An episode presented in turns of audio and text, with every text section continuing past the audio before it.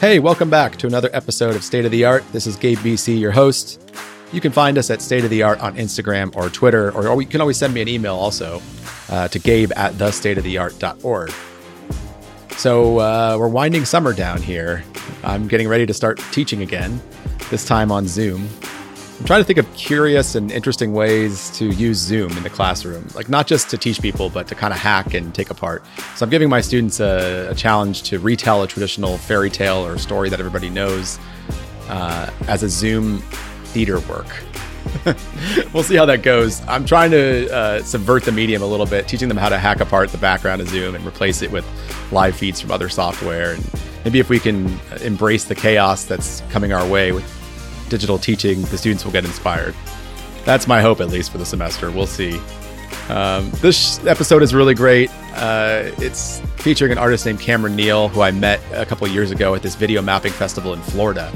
And Kameron actually won the first place prize for his work, Liquid Love, which is an incredible looping animation that was projected on the side of a building. Uh, I was a judge at this festival, and I was blown away by this work. And uh, I've been kind of staying in touch with Kameron over the years. So I, I wanted to invite him to be on the podcast because his work is amazing, moving, detailed animations uh, about persona, bodies.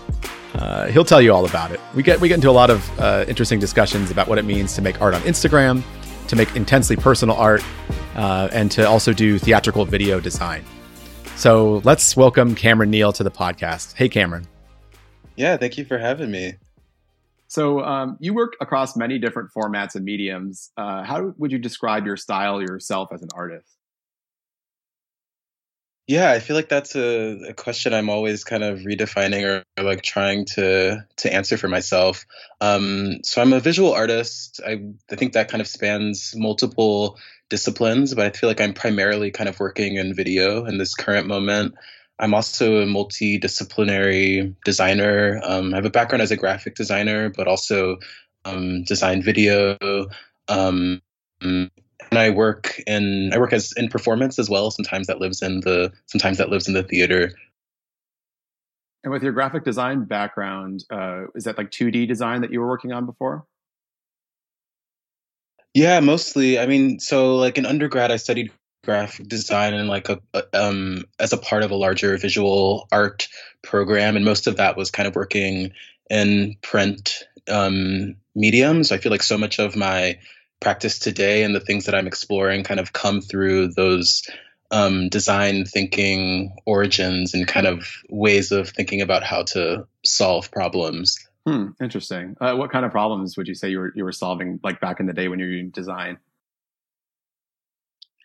I mean, I think there's the the, the client component right. is always a is always a part of that. So I feel like it's very much about how do you like synthesize information and make a connection between point A and point B in a way that kind of meets everyone's needs. Yeah, I think there's a highly graphic element to your work. I mean, I was first introduced to your work at a event called Digital Graffiti, which is in Florida. Um, can you tell us a little bit about the work that you presented there? This it was a piece called Liquid Love, and I was just kind of blown away by it. Um, so much so that we uh, we gave you the first prize for this work. But uh, tell us a little bit how, how, did that piece? How did it come about? Like, uh, where where did it come from? And you're you're in it, and you're in a lot of your work, and I want to talk about that. But can you describe Liquid Love? Like, where was the inspiration for that piece from? Yeah, I mean that it's like a piece that I kind of worked on over a long period of time, which is not necessarily indicative of a lot of the videos that I make. I feel like uh, they often come together very quickly.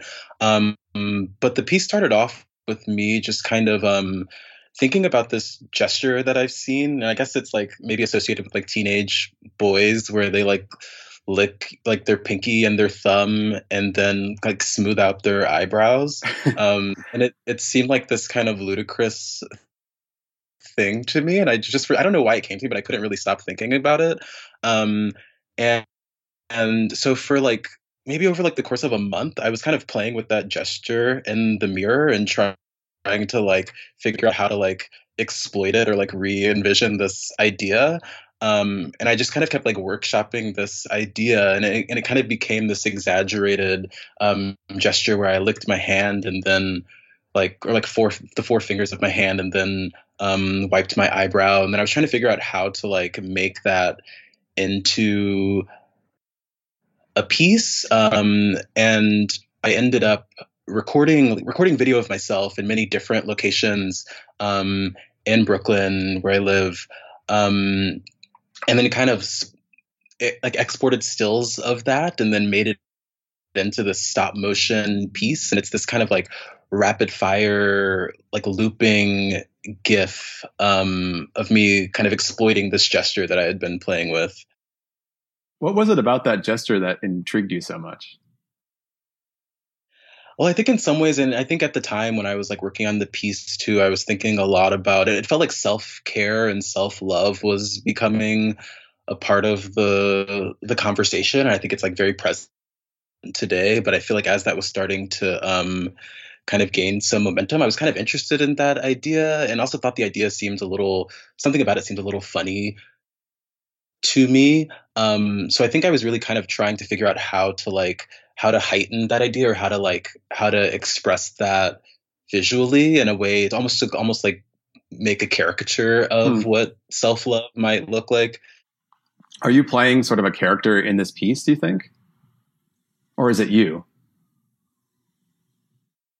I think it's I think I think in a lot of my pieces there, there's it's a there's a I think there is some character that's kind of coming through because I think I think I do there's like I think in some of my work there is some of a persona that I take on because I think in my like day to day life I tend to be um, a kind of quiet, introverted person and mm-hmm. i think the the persona that lives in my work is a little bit more absurd than that how would you describe that persona? I mean I'm, I'm just thinking about liquid love and it seems like this character that's you know the backgrounds are like super pop bright colors um, and this character seems very confident and is like expressing this gesture.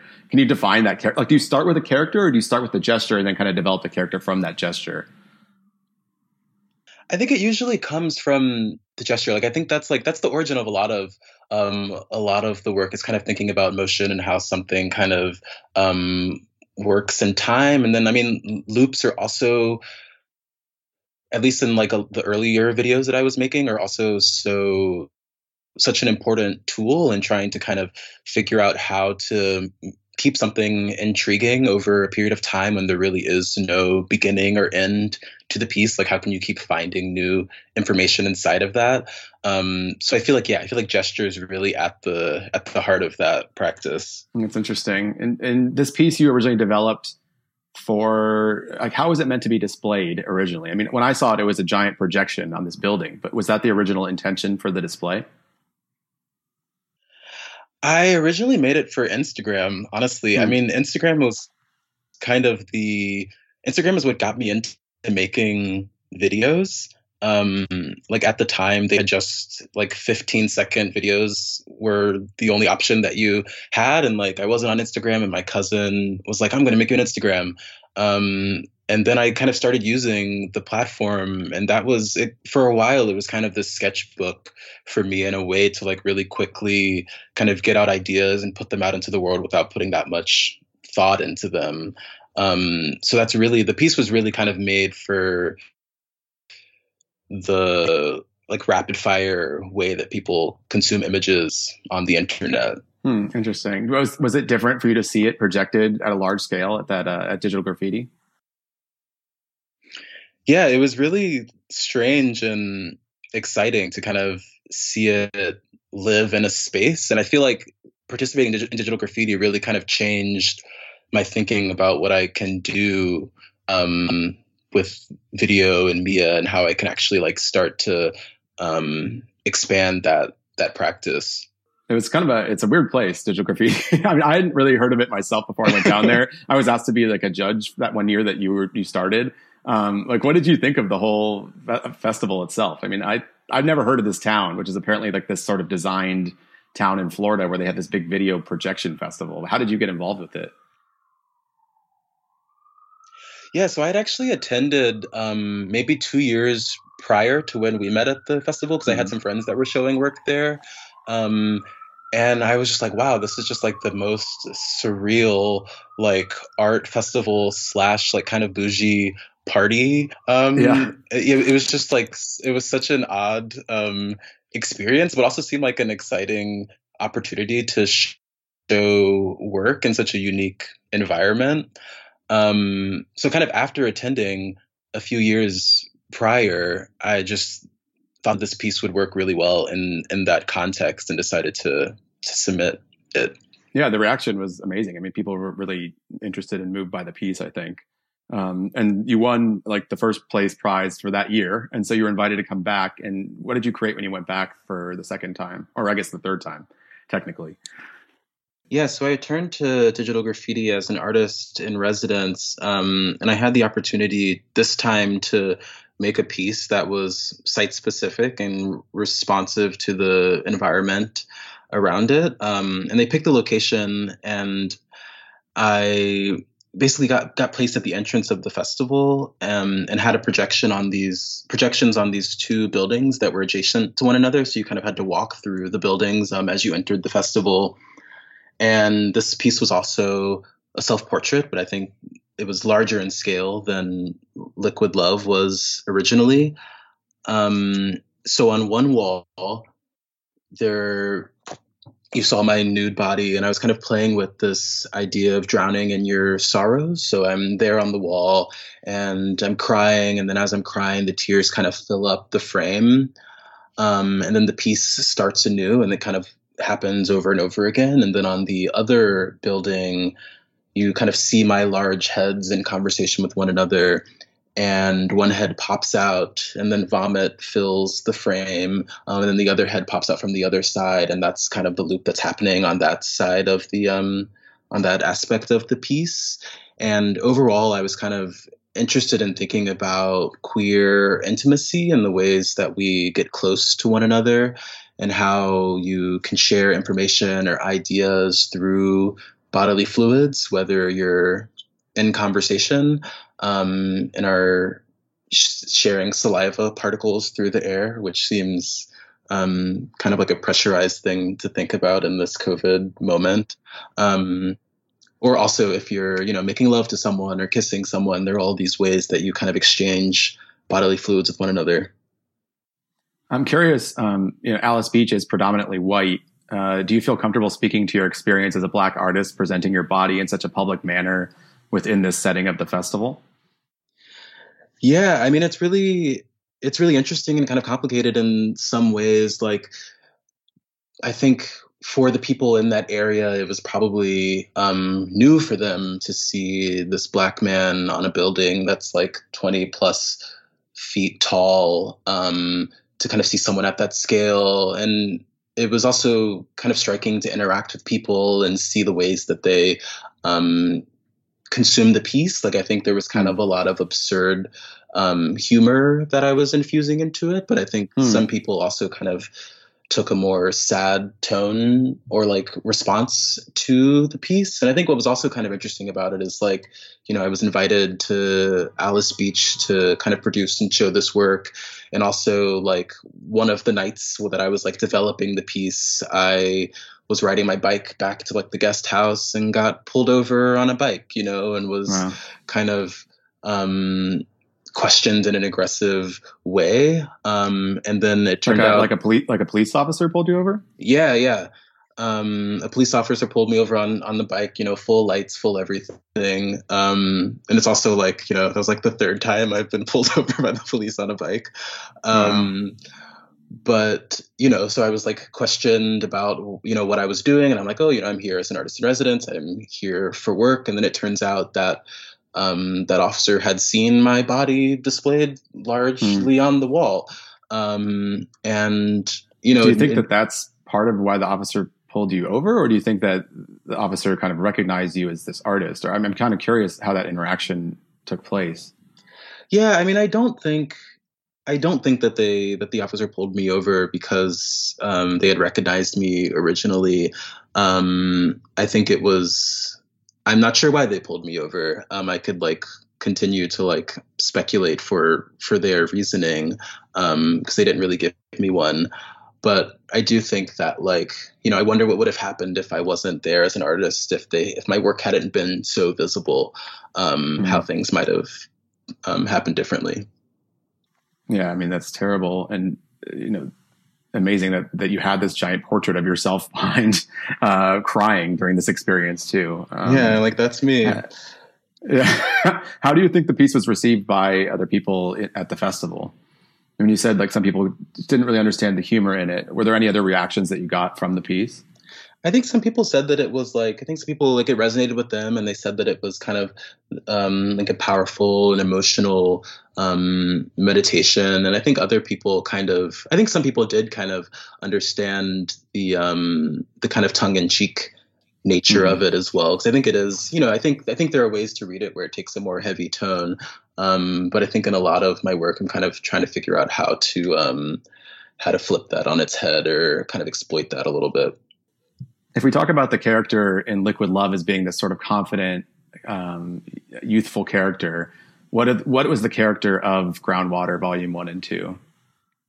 Or characters, I should say. Yeah, yeah. Maybe there are two characters. Well, I feel like the ones that are like vomiting, vomiting on each other are probably more of like it's probably more of like a jokester um, character in some ways, and I think the other one takes a more a more somber tone. Um, yeah, I'm trying to think about how to describe the other, how I would describe the other character. Um, I don't know. I think there's kind of this like contentment that I'm like exploring inside of that. I think I think it's definitely the more like static piece. I think the other one is, is or the, the, part of the piece. I think the other piece is a little bit more um, high energy and energetic, and this one's a little bit more like contemplative or um, inward looking would you show this work in a different context or is it made specifically for this festival in this town? Yeah i would show it in another context and i have um, but i think it, it also didn't work as well the second time that i hmm. showed it. I think there was something about um, the, the, the way that the buildings were in relationship to one another. Like i think having being forced to kind of walk through the piece or like move through the piece, I think helped to kind of bring the story through a little bit. And I think the second time that I showed it, um, both pieces were kind of living on the same surface. And they also just didn't have the like. I think I think it needs scale. Like I think it kind of needs to be huge in order to have impact. I feel like if you're looking at um, with this piece in particular, if you're kind of looking at another person that's close to your scale, it doesn't quite um, it doesn't quite tell the same story. Right. Yeah, that makes sense. And are you going to continue to work in video mapping? Are you, are you still working with giant building size projections? Yeah, I hope to. I feel like I'm really itching to do that now um, in this mm-hmm. like pandemic moment. I don't know if we're allowed to do that. I don't know what the like regulations are, but I'm like itching to do some type of kind of pop up projection somewhere. Well, if you if you need a projector, I, am happy to loan you one oh, in good. Brooklyn. if you have a if you have an idea for something, let me know. I could probably cart over a projector from NYU. Don't tell NYU, oh, we'll figure it out. I will, um, I will definitely keep yeah, you in mind. yeah, we did we talk about we talked about oh something doing something at NYU. Oh yeah, uh, I was trying to get a turntable maybe before the you. pandemic. Yeah, I've got one. If you well, I don't know if I still have one if it's still there, but um, I want to talk about your piece, Cosmetic Surgery. Um, this is a more recent piece, is that correct? Or did you make this piece before? Yeah, this piece was made a couple of months ago, so it's very recent. Um, in the piece, you tell an anecdote from your childhood about a neighbor who had a Confederate flag in his front yard. Um, and in this case, it encouraged you to avoid him as a neighbor. Like it kind of was acted as the symbol that showed what was going on in the mindset of the person in this house. Um, but you also sort of wonder what would have happened if the flag had not been there. Can you tell us about this piece, how you presented it, and sort of why you chose to present it in the way that you did? Yeah, so I think in this like current moment, I feel like there's this kind of grand reckoning that's happening, um, and I think people are thinking a lot about um, race and identity and the different symbols and the ways that like we have communicated that historically and like noticing how maybe some of those ideas or things don't hold up in this current moment. Um, and I think as the kind of conversation around removing these Confederate symbols was kind of gaining some momentum, I kind of kept having flashbacks and kept thinking about this house um, that was like really close to my childhood home that I would like walk by all the time. Um, and I was kind of thinking about like the other neighborhood boys um, that were white and like was kind of wondering what their relationship to this house was. Um, and I think as people kind of did you ever have conversations with with them about no, that? No, no. I feel like now I want to, um, but I, it wasn't really a thing that I had mm. like thought about until um, until this current moment. And also for a while, I was um, I was staying in Massachusetts with my partner Misha at his like family's place, and I was kind of walking around and seeing all of these um, Black Lives Matter signs in the yard, and was just kind of thinking about kind of the ways that people mark their property to kind of express their their views. Um, and I think in thinking about the removal of these Confederate symbols, I always I kind of started to wonder if there are kind of ways to kind of complicate that conversation or think about it um, to think about it differently. And hmm. I, I kind of felt like seeing that flag in the yard was kind of provided me with all the information that I needed to know. I was like, oh, well, you know, if I'm in proximity to this house, I'm like, I know that I need to be aware. I need to like know what's happening in my surroundings. I shouldn't linger here for too long. Um, and I guess I wonder in this in this world if if if we are. I wonder what happens when you remove these symbols um, and when those warning signs aren't there anymore. Um, because I think in some ways, I you know I really do understand the impulse behind that. Um, but I also I guess I wonder what happens below the surface. Like if if that symbol is mm-hmm. no longer there, am I actually safer? Have we actually changed anyone's minds or views? Have we actually shifted the conversation or shifted things forward? Um, so I think this piece is really kind of a meditation on on that.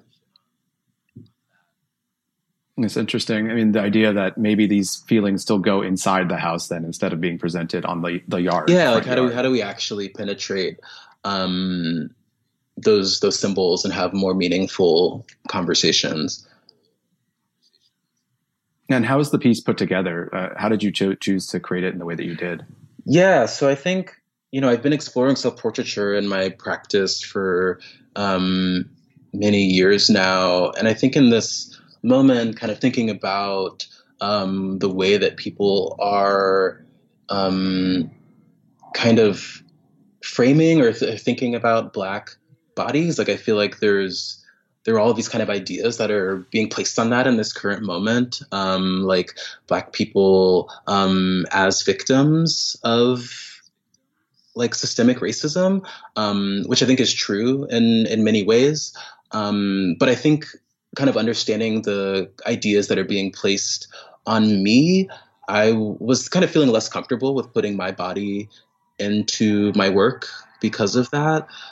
Mm-hmm. And so I really started writing and trying started trying to figure out how to communicate these ideas and feelings through text, um, which is something that I haven't done a whole lot of in my work previously. So I still think of this piece as a um, as a self portrait in many ways, but it lives as this text piece, and it's I guess the form. I mean, it's it's a digital piece, but it's kind of nodding to like 30 like a 35 millimeter slide projector so the text is delivered mm. on these um, on these slides so instead of seeing images which is what you might expect if you're kind of looking at slides you're kind of moving through this this story textually and why slides? What was it about that sort of analog format that intrigued you to to represent this story specifically? Yeah, I really wanted to feel like I wanted it to feel like there was some type of human presence or some storyteller present. Like I didn't want to just present the text um, as is because I think, especially on the internet, it tends to feel cold and absent of like any mm. human behind it.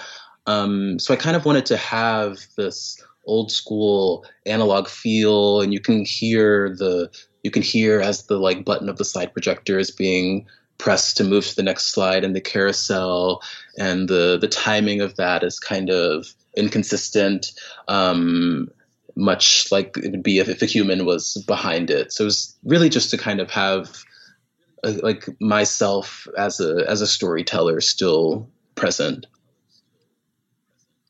It's interesting. There seems to be an analog element to a lot of your work. Now that I'm thinking about it, like like the fact that Liquid Love has this stop motion feel to it, um, as does sort of ground groundwater as well.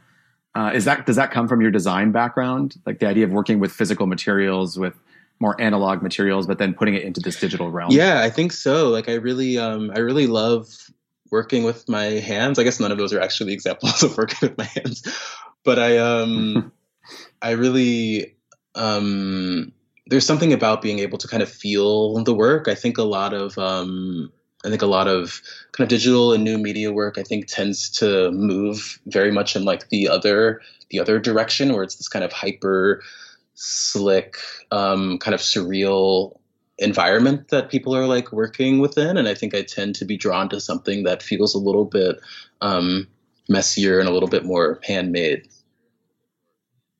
Yeah, no, I'm I'm the exact same way. I every time I see sort of these new Instagram animations that are done on really high powered rendering systems, I feel a little bit like the humanity is lost yeah. in them. uh, especially when you're telling such personal, intimate kind of stories in your work, or these portraits of people uh, or characters, I should say. Did did your friends ever see uh, the piece after you're finished, the, the, cosmetic surgery piece? Did your friends? I guess I didn't even ask you where you grew up.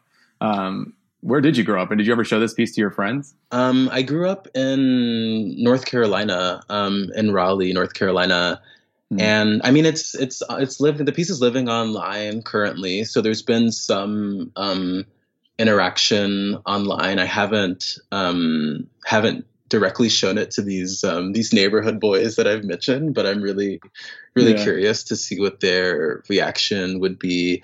Um, and yeah, and I'm actually excited that I'm going to be showing the piece again um, at um, the galleries at Davidson College, which is in North Carolina as well. So I'm actually really excited to have the opportunity to show the piece in North Carolina because um, I think it will kind of resonate with that audience in a certain way. When is that? It's happening in it's like mid October through February. Oh, that's great. That's super exciting. Um, in our last conversation, we, we had a conversation before. You were mentioning that you were currently collaborating on some projects with your partner, Misha, that explore your relationship with death. Um, can you tell us a little bit about these projects? Yeah, so my partner Shayok Misha Chowdhury, who's like we collaborate and we're also like romantic life partners. Um, and he's a theater director and a writer.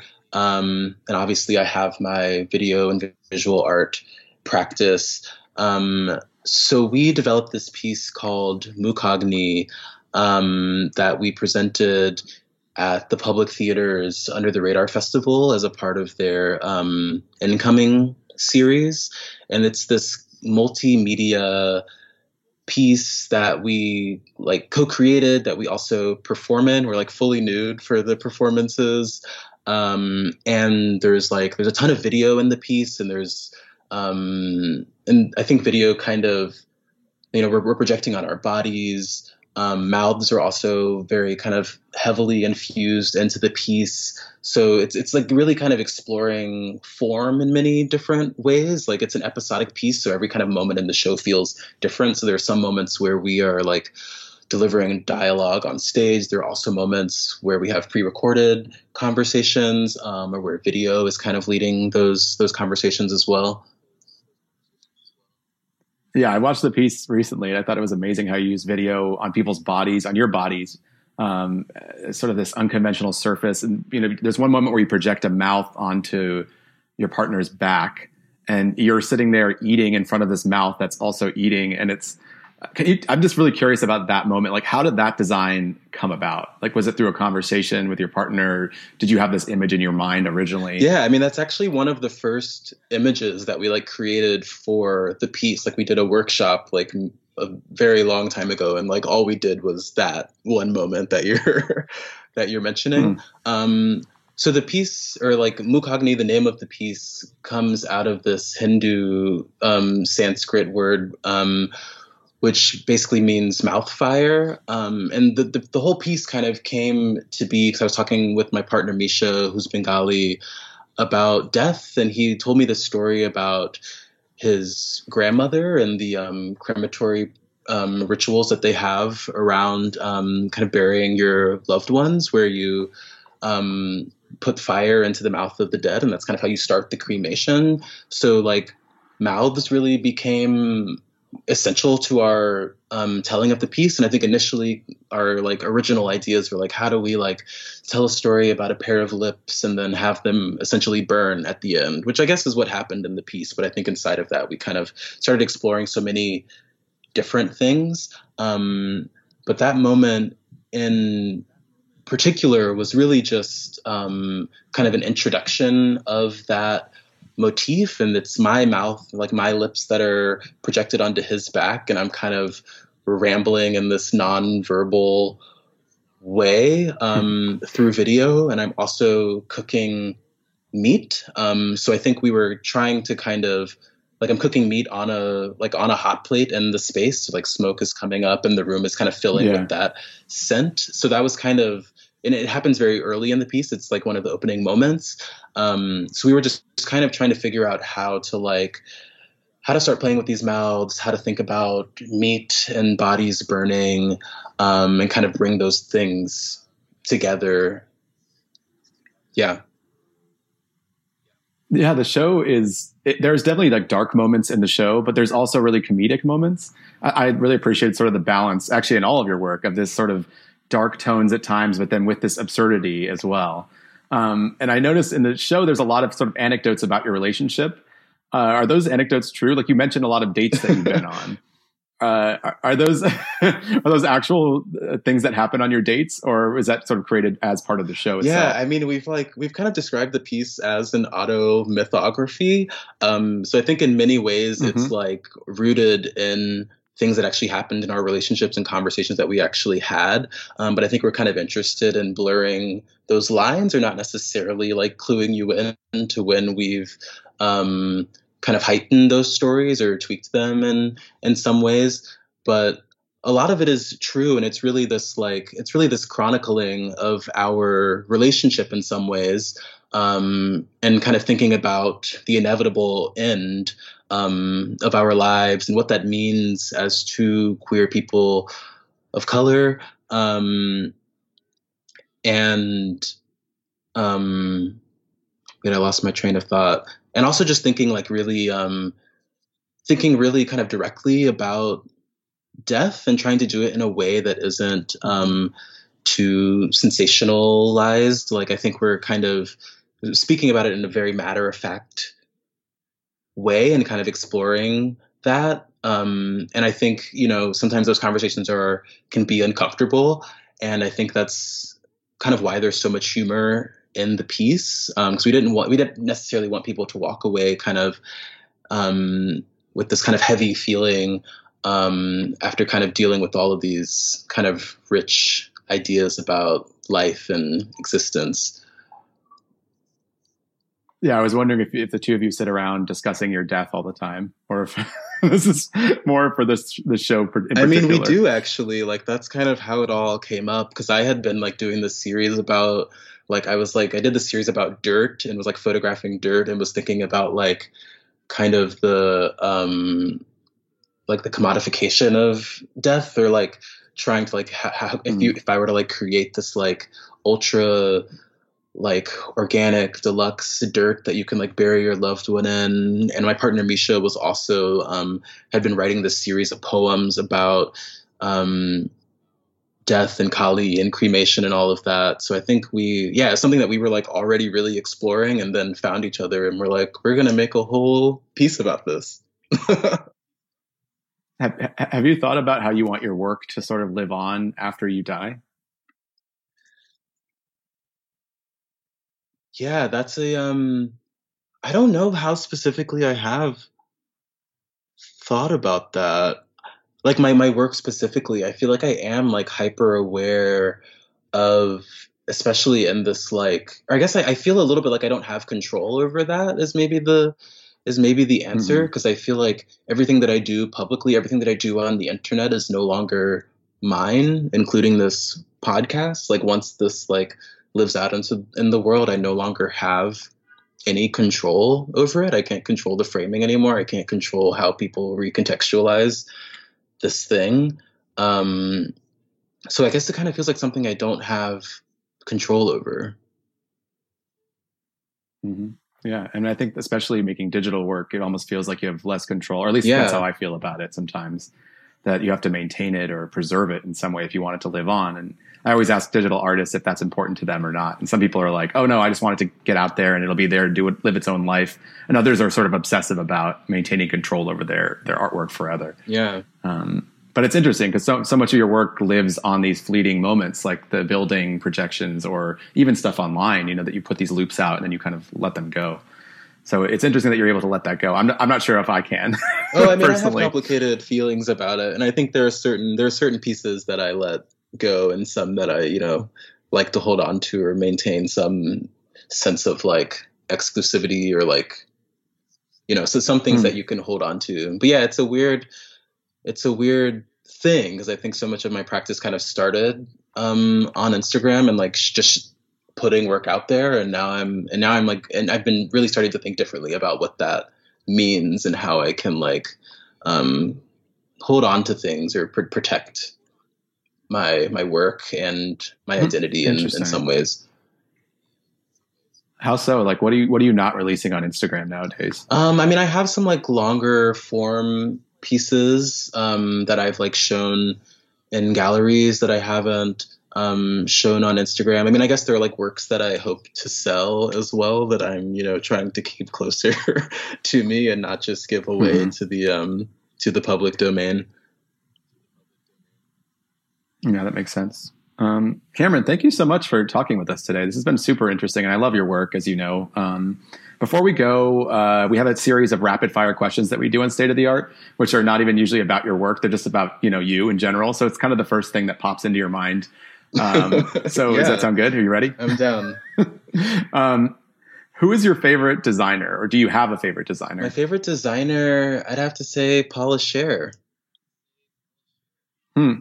And why? Um, I think she's a I think she's a badass and has such a bold approach. and I, you know, had the had the pleasure of working with her at the at the public theater. So she's always my she's always my favorite. Oh yeah, you you did design for the public theater, right? Is that correct? Yeah, that's kind of how. I mean, yeah, I was working at the public theater as a graphic designer, um, and then kind of started developing my own practice. But that's kind of my like professional origin story. yeah, I feel like I've definitely seen your work there as well. Um, I mean, your work in the public theater, but also outside on the yeah, billboards. Yeah. Um, what's your favorite GIF? Oh, what's my favorite GIF? Oh, that's hard. I feel like I'm not like I don't necessarily. Or I guess favorite GIF or meme or something. I guess meme could also fall in there. Like, do you have a, a, go-to reaction GIF that you use when people are talking to you? Online? No, I don't GIF. I'm not a. I mean, I make GIFs, but I don't think I use them. And, yeah, I was going to say, like, a lot of your works are looping I know, animation. I GIF all the time, but I don't. I usually tend to go for like the kind of awkward smiling emoji, if that is close close enough. Yeah, that that works. that definitely works. I feel like I have emojis that I try to stay away from because I hate when people use them with me specifically. Um, that's my own problems. Uh, what music would be on the playlist of your life? Oh wow, the playlist of my life. Maybe James Blake. I would put James Blake on the playlist of my life. Mm-hmm. Is there a specific James Blake song? Um, I'll come too. Okay. Yeah, that's a good one. Definitely. It's a very like intense song. Oh, I, I like I like I like intense music. I want to. Feel... Oh, I do too. Definitely. Some. I was recently asked to like put together like a for some weird other podcast the the playlist for my own funeral, and it was such a weird experience. But uh I think that's maybe where I came with this because thinking. Oh, I would love piece. to hear your funeral um, playlist. I'll make it available. It's, it's, a good exercise for everybody to do. It's design their oh, own funeral that. playlist. Um, uh, if you could go visit one place that you haven't been before in the world, what would it be and why? I would really love to go to London. I know that's like not necessarily the most like I've just never been. It's on my list, so I would love to go to London. Mm-hmm. Yeah, I'm sure you'll do a show there in the next couple of years. Um, and if if not, someone listening to this podcast will invite yeah, you. to someone listening, bring me to London. Uh, well, Kameron Neal, thanks so much. This has been amazing. How do people find your work online? Yeah, you can find my work at KameronNeal.com, Kameron with the K, N E A L. Um, you can also find me on Instagram. Um, it's Kameron, but the O is an underscore. Great. All right. So we'll definitely post a link to that in the description of this podcast. Um, and best of luck. I look forward to seeing what you're doing in yeah, the future. thanks so much, Gabe. It was great to chat with you. Thanks for listening to another episode of State of the Art. I'm Gabe BC. Uh, you can always follow me at Gabe BC. Uh, if you have any ideas or suggestions or comments you want to relay to us, you can send me an email at gabe at thestateoftheart.org. Uh, we're happy to read some questions on the air or uh, communicate directly with you through social media at State of the Art on Twitter and Instagram. State of the Art is an at art production originally created by Ethan Appleby. Uh, Weston Stevens is our audio engineer extraordinaire, and Vanessa Wilson is our producer. And I hope that they're all doing well. And uh, I've been communicating with them a little bit, and they seem like they're safe and healthy. And I hope our audience is also uh, doing well and staying indoors and being safe. So we'll talk to you again next week. Thanks.